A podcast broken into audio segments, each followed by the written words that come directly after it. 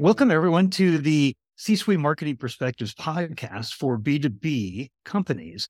And today we, we have, when I say unique conversation, this is a conversation that I have not read, I have not seen, I have not had before. This is a conversation with the CRO and the CMO of a B2B company. And how do we solve this problem that's been an age old problem between marketing and sales on alignment? And how you partner together.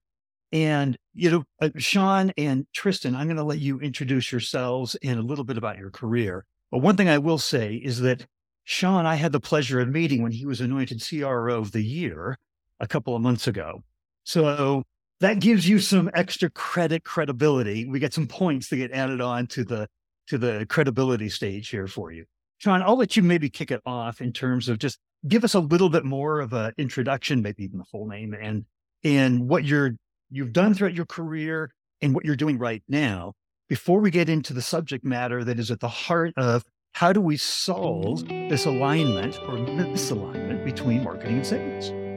Okay. Well, thanks for that, Steve. That's right. We were both at the Sales 3.0 conference and ended up sitting together at dinner that evening. And I, I really enjoyed that conversation because it was about the relationship between uh, CROs and CMOs. The speaker, oh, gosh, his name escapes me now. Steve, you might, it might come to you.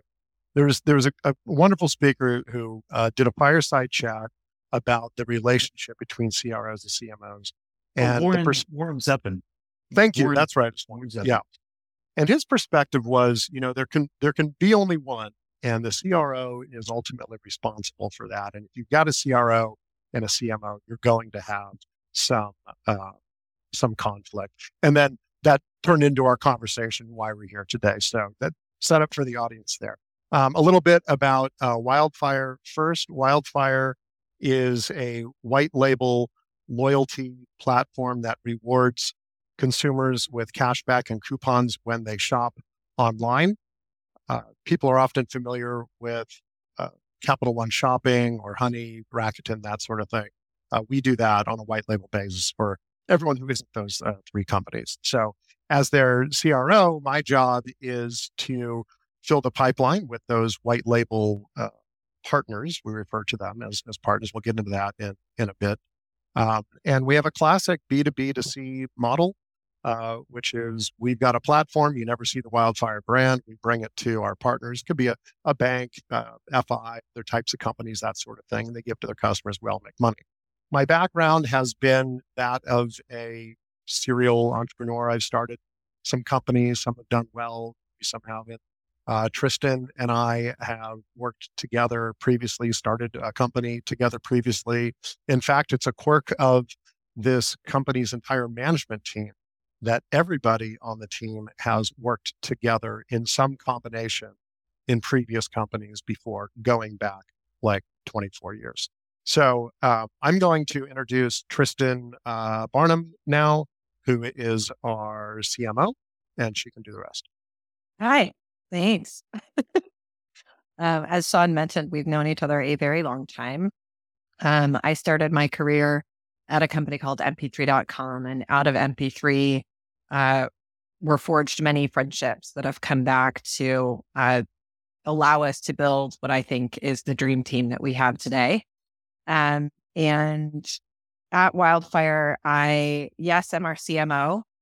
And so uh, I am responsible for not only the marketing of the Wildfire brand and, and getting new partners into our, our programs and our pipeline, um, but also helping those partners once they do sign so Shawn goes and closes deals.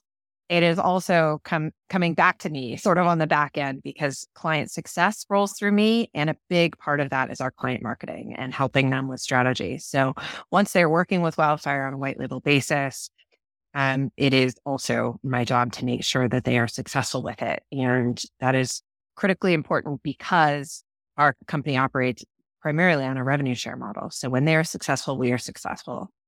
And so you can tell we have to have quite a, a lot of alignment on how we market the business, how we sell what we have, and then how we make clients successful. And then additionally, um, through some quirk of also being a serial entrepreneur and um, having a lot of hats in my hat bag, uh, I also run operations for us. So keeping the uh, trains running on time and insights for our business that are actionable, so all of that stuff feeds back into marketing um, as well as our uh, deals and everything else. So that is me in a nutshell. You know, in, in our past conversations, I didn't put together that you were wearing three hats marketing, customer success, and operations. I'm yeah. I'm tired just just just thinking about that. But what I want to do is I want to start off because there's four or five key areas. Um, you guys just touched on one is that you trust each other. You've worked together before. So there, there's a level of commitment to each other and working together that you have that can be fostered, right? That the it's not the only way to to work successfully is to work with somebody you've worked with before, right? We we've all had relationships that can be reciprocal and and work very well together. But there's one area that I want to talk about because this is where the conflict between marketing and sales typically happens, where typically the CRO runs sales and sales has short term quotas. So compensation drives short term mentality, where typically on the marketing side, yes, absolutely, we need to be very revenue minded. We need to be focused on the short term pipeline penetration all the way through. And then to your point, the outcomes, you know, on the other side. But we have to have a longer term focus. We have to build the brand and the expertise the company's a trusted advisor, somebody that should be listened to, all of those good things that come from like thought leadership and all of that. You have figured this out, but I want to turn it over and whoever wants to start it off, I would love to have you. But I think one of the keys, and there's many we'll get into here, one of the keys is the compensation structure that is put together and in place inside your company. Who wants to take a crack at explaining that? Let me start one step before that. Uh, okay. So Tristan predates me at this company by about a year. And when that small team was sitting around the table saying, Hey, it's about time we need a BD guy. You know, who's who's the best BD guy in San Diego? We know that guy wasn't available. So they called me and I got the job. But the first thing the first thing that Tristan and I did was sit down and create the pipeline structure together. So this is like setting up your CRM, what those phase gates are going to be. And what we quickly realized was that where the sales process starts, you know, prospecting, go, you know, open a deal, put them in the top of the funnel.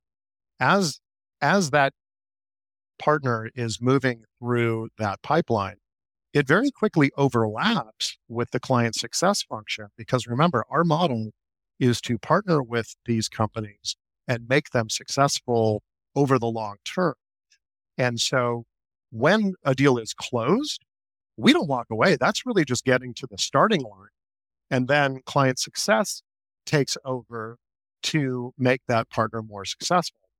And this is why we put client success under our CMO because the best way to help those partners be successful is to help them with marketing.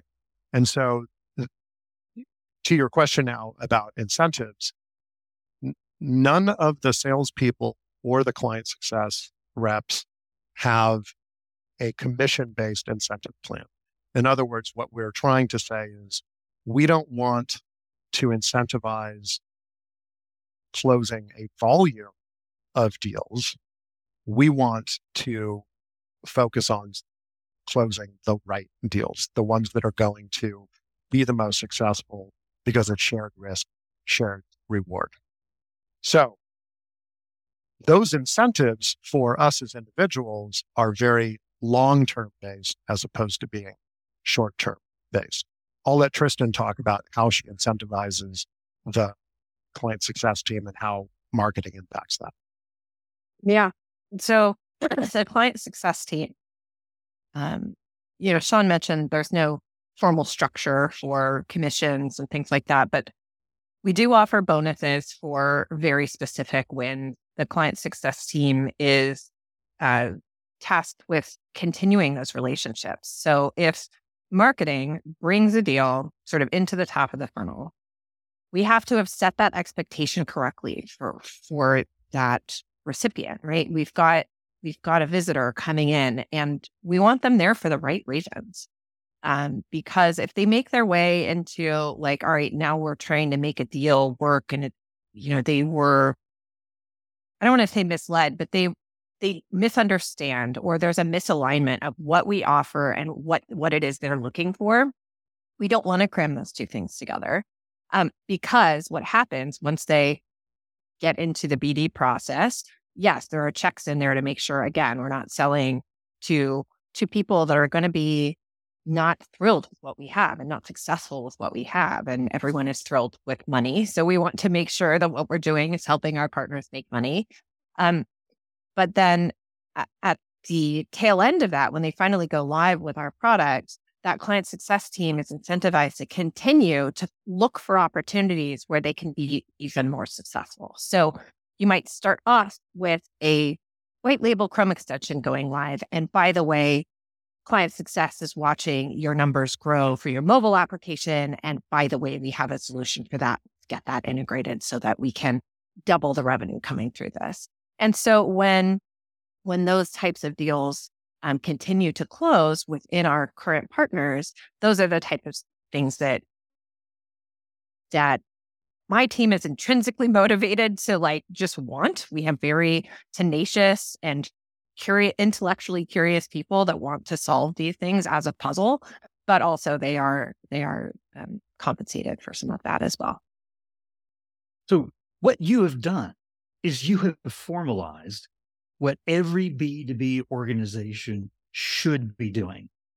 If the B2B company is focused on client outcomes, it is absolutely the best way for the growth of the company. The success of your customers is equivalent to your success, right? So having customer success under marketing, having that focus, having compensation in that direction is literally an insight that everybody that's listening to this podcast should be thinking about and should be writing down right now. And even the even the names, the names of sorry to interrupt you, Steve, that the names of even our our deal uh, milestones that we have are all client focused. They're all partner focused. These are just the language that we use in these things. And you talked about sort of sitting down and formalizing this. It didn't feel very formal when it was happening. You know, Shawn rolled over one afternoon at four o'clock. We cracked open a bottle of wine, pulled up two monitors, some great big paper, started writing stuff down and, and building what we knew should be a business development process, a sales process that would turn into successful deals on the back end. That informed the marketing. How do I get people into this pipeline? Um, and all of it was just developed with the partner in mind. And that has permeated the entire organization from from marketing all the way through through honestly the product itself. Mm-hmm.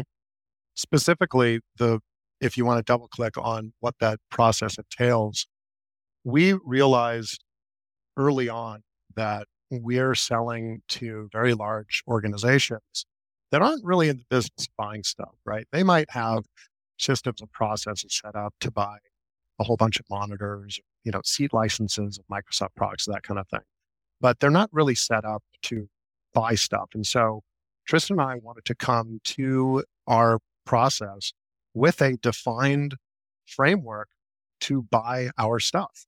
And and there are very specific steps that we take with them, all designed to give our partners all of the inputs they need for their business case that they need to develop internally that they then run up the flagpole and get approvals for and share in their matrix team and that sort of thing. So things like, you know, the the LOE, uh, financial inputs, you know, what are the, the costs, what's the unit economics, what are what's the opportunity overall, uh, what's the marketing lift going to be, what's required uh, from a, as a commitment to marketing, for instance, to make this successful, like all of those inputs uh, from from product, from CS, from marketing, from engineering, everyone is involved. I, you hear it often, you know, everyone sells. In our case, that that is true.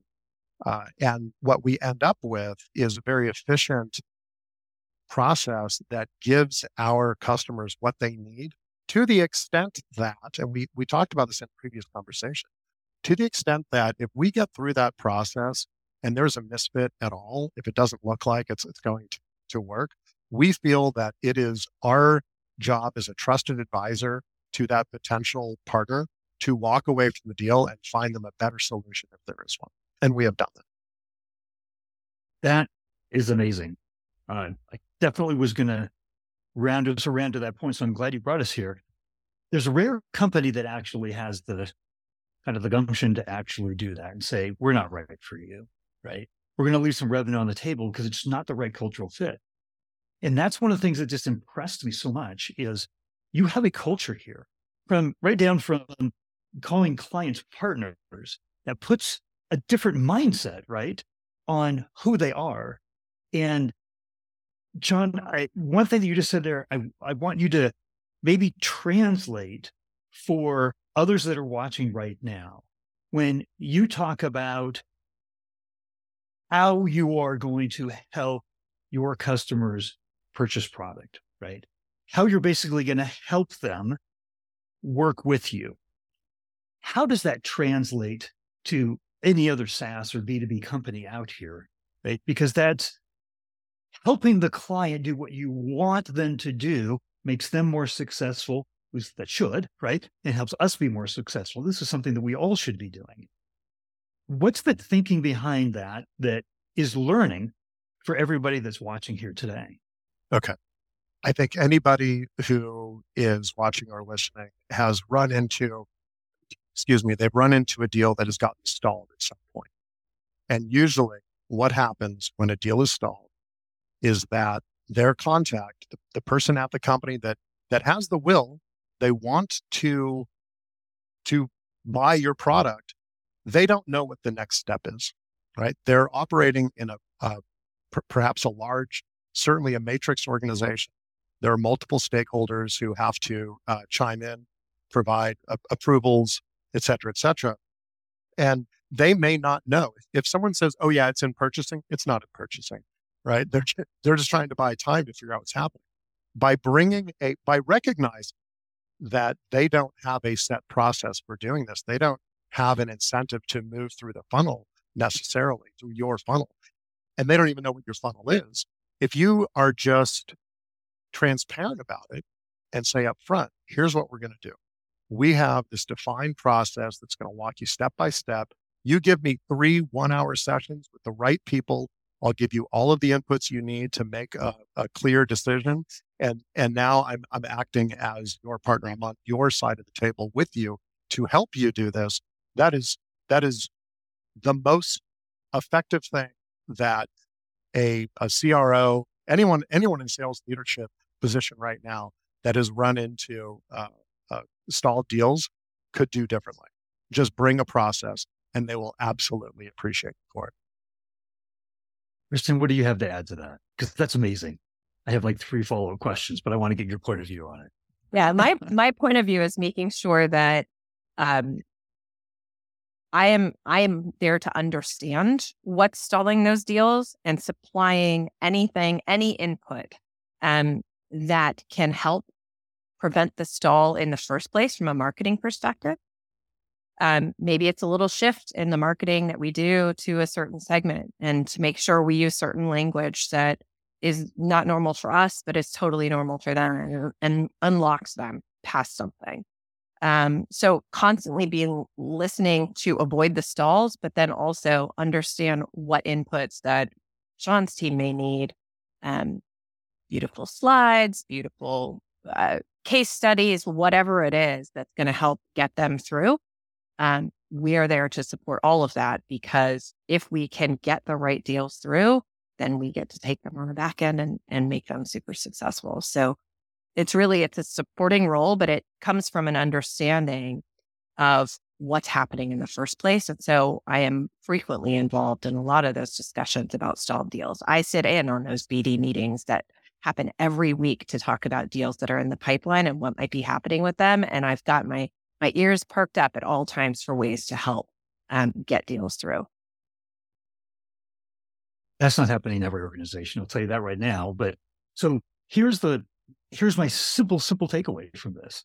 We in, actually even wrote a meme about this between marketing and sales, and it was the CMO saying, I got a great relationship with my CRO. You know how many MQLs I throw over the wall? What what you or just your two are describing here is typically in the sales uh, department, there is an end goal, the sale, right? And then the sale is thrown over the wall to customer success, right? Distinct silos that are all in the same organization. And what I'm hearing is, Shawn, you're saying, no, there's an actual plan, there's a set of expectations that sales has that where the, the close of the deal is the start. And it's treated that way. And I'm hearing you, Tristan, say that we're actually trying to help. If there is a plan that is a process like that, we're trying to help set the right expectations and we're listening and we're trying to support that so that there isn't this kind of disconnect at the end that we don't know what's going on. Right. So that is absolutely brilliant. That is all three departments working together. Now, customer success is under you. So this is this is the two of you, right? Coming together. This is not something that can't be done in any organization. Maybe with or without a bottle of wine. I don't know. But it's how you know, tell me a little bit. I, I want to just kind of go back and, you know, Shawn, something right before we hit the record button, you know, you were basically alluding to the fact there's never been a salesperson alive that wants a quota, that wants to be commission, you know, compensated based on commission, right? That's right. So tell me about how you train and you mentor your sales team to have a longer term focus. Because I imagine they're coming from different organizations where they've had quotas. There's a mentality, there's a mindset, right? That has to be dramatically changed. Um, but you tell me, like, how does that process work? We we make a pretty hard distinction between sales and business development. The former being, I think, more akin to what you described before, where I have a product that I'm going to sell. And once the sale is done, I walk away and someone else deals with, you know, servicing that client in whatever capacity. Business development to us is about establishing a long term relationship. And the way that we structure the team is not just a salesperson closing a deal and then handing off to CS. In fact, we overlap those functions such that when we do get to the starting line with a partner, we stack an entire team against that deal that includes the BD person. You don't walk away. You're still part of the deal. You you are the the relationship manager responsible ultimately for the business side of, of that uh, relationship. There's a dedicated CS person or people uh, who have ultimate tactical control over the relationship, product, engineering, marketing. Something we haven't touched on yet, but now is a good time, as as good a time as any, is that under Tristan there is also a partner marketing group that does nothing but help apply best practices and other learnings to each of our partners from the you know many dozens of, of other partners we have to make them more successful. So rather than than having a serial relationship between our departments, we have a much more cohesive, overlapped relationship, and we work as a team to make our partners as successful as they possibly can be. To your point about commissions, what that means is that for the, the BD people that work directly with me, on my team. We are we are incentivizing them in the long term. I guess that's the best way to put it. There is no monthly or quarterly quota, even annually. We don't think of our our deal cycles in terms of quotas. We don't want a certain number of deals. Yes, Tristan and I, along with our CEO Jordan, are looking at revenue right, as a, a goal. That's completely rational. Uh, but the way that we get there is much more of a, I guess in sales terms, it's much more of a slow dime than a quick nickel, right? And so the, the comp plans for everyone involved in generating revenue looks more like long-term incentives, stock options. Uh, yes, there are bonuses. Those bonuses are largely uh, subjective, and and one of the subjective criteria is, as Tristan mentioned, the quality of the deal, not necessarily the quantity of the deals that you closed. So, this is a question for both of you. How does this system impact employee morale, employee productivity, right? Working under a system where, because we've all heard it, right? You know, living with a quota over your head, you know, is is a constant threat. right? Nobody enjoys that. So if you change the dynamic of how you're compensated, do you have happier teams? It's not even just about the compensation, I think. I think that our team, and I think they would be totally fine with me speaking for them. And the mm-hmm. whole team, the company itself, we have incredible morale. We have a wonderful culture. We root for each other. We we celebrate each other's successes. We have so much invested in keeping this culture as lovely as it is. Like it, it, it's one of these things that when we interview new people that we're bringing onto the company, and we have been growing a lot lately, um, they do a lot of asking around because that sounds a little too good to be true. And there are just fans inside the company and and I love it so much and I think that every little decision we make whether it's the compensation structure or the transparency between the executive team and the rest of the company there are all kinds of things that we do that create this culture in fact Shawn wrote a great article about about our culture recently that sort of was a highlight reel of like how we made the culture we did um, because it was deliberate and it was nice to see it enumerated. Um, but what you see is alignment between not just the CRO and the CMO, but truly within the entire organization, head of product, CEO.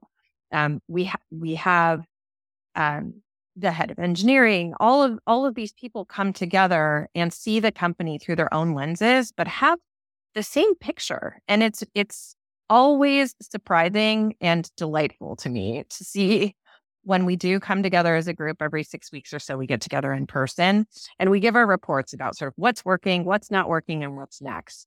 And we're all always seeing the same thing from a different perspective. And that is what is keeping the culture, the the mood and the morale, I think, uh, good.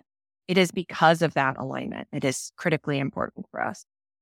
So culture is something that company wants, but it can be elusive. Let me give you some brass tacks on that to put mm. just a framework for the audience here. We have a culture of freedom and responsibility. Not every company has that, but we tell our, our entire team on a periodic basis, remember that you have the freedom to do whatever it is that you want within the con- constraints of what we're trying to accomplish here, right? successful clients, a growing business, like all that is true. But that can be difficult for people who come from a an oppressive organization. It's hard sometimes for them to spread their wings, but we encourage them to do so. The other side of that coin is with great freedom comes great responsibility. You have the responsibility to to act in a way that's going to move the entire team forward and we we encapsulate this in I'm I'm now envisioning this slide deck that we use to communicate this, but there's one uh, page in there where it says, "Good decision, good. Bad decision, good. No decision, bad." Right, and so what we're telling our team is that it's this is a safe environment. Here, we expect everyone to fail periodically. How else are you going to learn? right? We, we learn more from our failures than our successes. In a culture that is oppressive, you're not going to see that. You're going to see people uh, living in fear for you know making a mistake or something like that. We embrace those things, we learn from them, and, we move on. And those are the underpinnings of the culture that Tristan's describing that any company can put in place. That is an easy thing to, it's an easy thing to do to trust adults to do their job completely reasonable thing to do. But I think as as companies grow, um, it gets harder for them to do that for various reasons. But we do not have such a problem. You know what this all means to me? Anybody that's worked in the startup environment, and I'm I'm a SaaS founder myself, and, and you know we have to go through the rounds of of raising funds and everything. And what you're you're trained is that one of the most important aspects of getting investment is the team.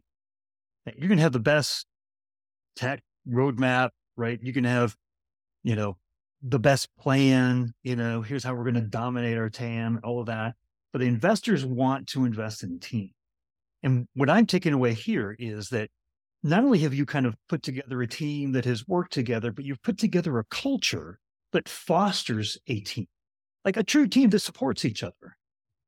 And put in light of that perspective of investors will put their dollars, right, their investment in in, mul- in, in trying to get multiples in return into a team. Why don't we spend more time strategically thinking about what you've done here, right, and how you build a team that's going to create success? Uh, you're right. Um, it having a great team de-risks an investment significantly because to some degree it ensures the success of the company. I think that most people are hired into a job. They're not hired onto a team, right? And when you discuss the, the bifurcation and sometimes uh, contentious relationship between people with the letter C in their titles, you know, CMO, CEO, CRO, that sort of thing, I think a lot of that comes from the fact that they think that they have to stay in their lane. It may not even occur to them that they could, as Tristan says, come over to my house, we'll, we'll crack a bottle of wine, we'll sit down, we'll just collaborate on this. It may not even occur to them that, that that's even within the job description, but it's absolutely what you can do. And if a, a couple, three people, you know, at or near the top of any organization, I don't just mean people with C's in their title, but if you're an EVP and SVP, or if you're just a group leader and you've got 10 people on your team, you can do this inside of your org at any level. We just encourage it at, at all levels. We happen to do it. It's really not that difficult to figure out. It's just a philosophical uh, uh, a shift in, in mindset. Really, that's all it is.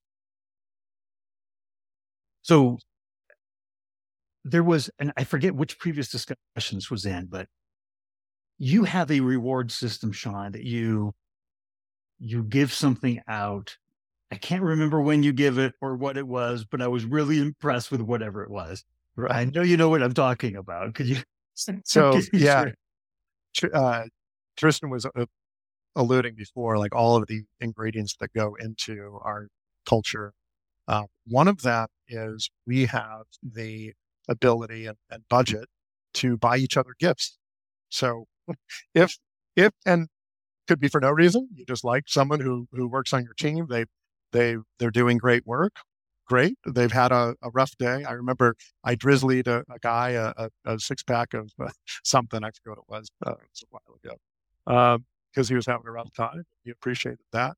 But anyone who is not directly on the BD team helps us close a deal gets a. Uh, I actually have one here. Gets a. Where to go? Over by the. Yep. Oh, there we go. One of these uh, uh, handmade copper flasks from uh, Jacob Bromwell. It's it's not a cheap gift, but it's it's well appreciated when it when it happens. So again, but you know, having a culture that that encourages people to to break down the the barriers that I think are put up when you're conducting so much of your life over Zoom and humanize them by addressing them in, you know, 3D and, and gift shows up on your doorstep. That that buys a lot of goodwill. Yeah. And it often shows like how much we've gotten to know each other, right? This might be someone you'd never worked with on a project before.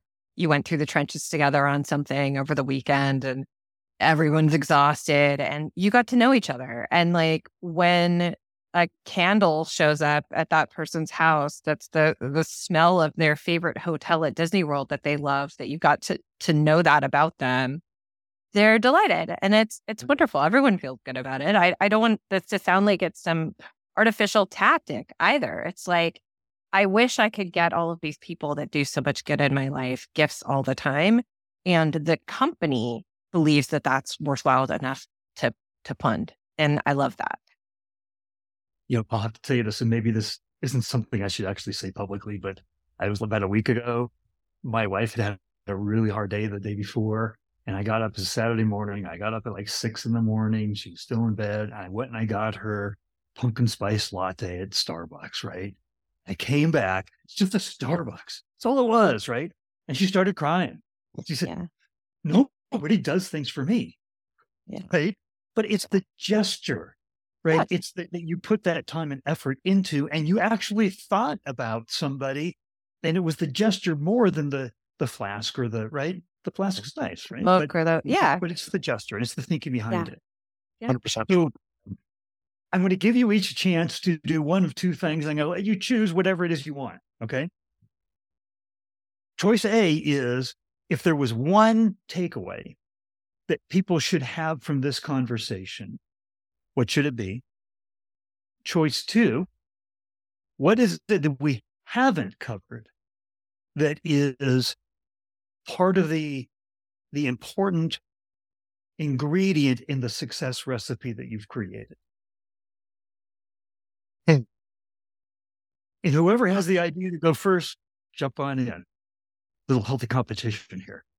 I I have a thought. I I totally right. have a thought. So, um, as far as takeaways are concerned, um, I think that something that is critically important is this respect that you can develop for other people and their jobs and what it is they're trying to do. And if we're talking about tension between like a CRO and a and a CMO, understanding what Shawn does and why it matters and what his challenges are involves actually getting to know what those jobs are. Like you can't you can't get that in an email. You have to like get in the trenches a little bit. And so I think the takeaway is don't be afraid to like not stay in your lane. We should all be on the same freeway, headed in the same direction and changing lanes all the time to get to where we need to go. So I think that that is what develops that respect and helps us understand each other and what how, how, we both contribute to the success of the company or the failure of the company if we mess up, right? Like these are the types of things that keep us moving in the right direction. I love that. Yeah, I would be a little more prescriptive to anyone listening who may be uh, recognizing that they're in a siloed organization in a in a leadership position, you can change that tomorrow, right? It it takes very little effort to say, "Hey, I feel like we could be doing better." Maybe everything's going fine, but I feel like we could be doing better if we started to collaborate and overlap uh, our roles in ways that were meaningful to everyone. Uh, and you can come with a framework, uh, piece of paper and a pen is, is enough to say, I do this, you do that. Here's the Venn diagram overlap. You know, how can we make that uh, not necessarily a perfect circle, but how can we make that overlap more valuable in the center, going in both directions? That's what Tristan was saying. Know, if I understand and have empathy for for what you do and how what I'm doing could make you more successful, then I absolutely want to do that because that helps the team. And that is that is probably the, the number one lesson that we try to teach our entire company is that there are no individual winners at our team. We're not competing individually for glory on any given uh, partner or or product or whatever the case may be. We are trying to all win as a team together, and do that is by helping each other, and that's what we've done. And like I said, not hard to do. Just got to be thoughtful about how you're doing it. But so I'm gonna and to break my promise to only ask one more question because I I want people to understand from your point of view the importance of the culture, the process, the way that you've put together this team, that it can be done, this can be replicated. If another team had your same technology, your same product, the same opportunity to go to the market, right? So a certain amount of the success of the company is obviously going to be be rooted in in in your technology. how much of the success of the company that you're having, you're growing quite dramatically, or how would you just articulate everything that we've talked about here today, which none of it was about the technology, right? How much of that secret sauce we talked about today is responsible for the success of the company versus the actual technology and a whole other team was brought in to to take it forward, the traditional kind of method. Well, look, we we have definitely hit product market fit, right? So for any company that is before that step, it's a little bit hard to give advice for how to get to product market fit. But if you're a company that has proven to the market that there's a need there and you're starting to go into growth mode, I would say that that's probably going to take care of itself. Like that's a product function. Get a great product guy like we've got, you're going to do fine. To answer your question, therefore, what what ends up driving the success is everything else. And that is what we do. And again, I'm more of a brass tacks kind of guy. What we didn't mention yet is the way that we enforce all of this is very comfortable and casual. We have a daily stand up by uh, business unit. So there's, you know, the tech guys get together, the product people get together, the, uh, the CS team, BD team, like we all have a daily stand up where everyone knows what everyone is doing that day. Then it's 10 minutes. And there's time to uh, say, oh, wait, you're doing that? I thought we were doing that. Oh, okay, fine. Well, that's good. Okay, good to know. Let's just take this offline. We can go, you know, figure out where. From uh, uh, management team perspective, the the few of us get together. Same thing. Right after all those stand-ups, we get together. We we reinforce what we're working on, what our priorities are. We set these things on a on a very very granular basis, and that does a few things. Not only does it keep everyone apprised of what everyone else is doing in the most efficient way possible, but it also takes any shadows away from the corners. There's really nowhere to hide you're sitting there in front of, you know, your 60 other or 25 other, you know, colleagues saying, here's what I'm doing today. You're going to do that because other people are, are relying on you. And it, it reinforces the fact that we're all in this together working as a team. We furthermore um, get together, like Tristan mentioned, on a periodic basis. Every two weeks, we have a demo day. Our tech team works in sprint, two week sprints. And so every uh, other Friday, we have a display of all of the new things that have been worked on during that sprint. The whole company uh, goes to that and understands what's going on. On alternating Fridays, we do effectively the same thing from a business point of view. So everybody understands what's happening on the business side, how the pipeline looks, what interesting things are coming down the, the pike, et cetera, et cetera. And that may seem like over communication, but like I said, it's actually quite casual to us. We wouldn't have it any other way. It's not overhead. It's it's not onerous at all. It just helps us preserve the culture that of communication that we have and keeps everyone apprised of keeping uh, of what the goal is, right? And and keeping everyone moving in the same direction. Let you have the last the last say the last here one. in terms of like what how do you attribute you know it, it, doesn't have to be a percentage or anything but just how do you think about the success of the company based on the secret sauce that we've been talking about here versus product market fit? Well, a lot of startups fail. Um, and some of them, yeah, never reach product market fit, but plenty of them kind of get there and can still be crushed under co- competition, um, their own issues that are happening internally. Um, and I think that it's maybe more than 50% of, of our success can can certainly be attributed to the fact that we are a very functional team. We we work. Um, we work hard, we love what we do, and we are all working towards similar goals. These stand-ups that Shawn talks about, the the demo days, the the things that keep us in communication, it's not about just about what we're doing, but why we're doing it. And so it becomes very obvious that the team understands what we're all up to um, and, and why we're doing the things we're doing, why their work matters. It keeps people fulfilled and it keeps people engaged. It keeps people working hard. Um, I work very hard. I work all the time, but I love it. And I think that when you have a team that doesn't feel that way, it's maybe not going to be as successful because you don't have a, as much skin in the game. You don't have that uh, desire to absolutely win for the team, you know? Uh, and I think that we have done a very good job at building that team that has made this company successful. I don't think we would be nearly as successful with a different team operating it. The same technology just isn't the same in the hands of other people. I, from what I've heard, I would 100% agree. I kind of feel like I've gone through like a Harvard Business School uh, lecture, and I want to send the guys with the clipboards in to follow you, right? Eyebrows raised and like, oh, look at that.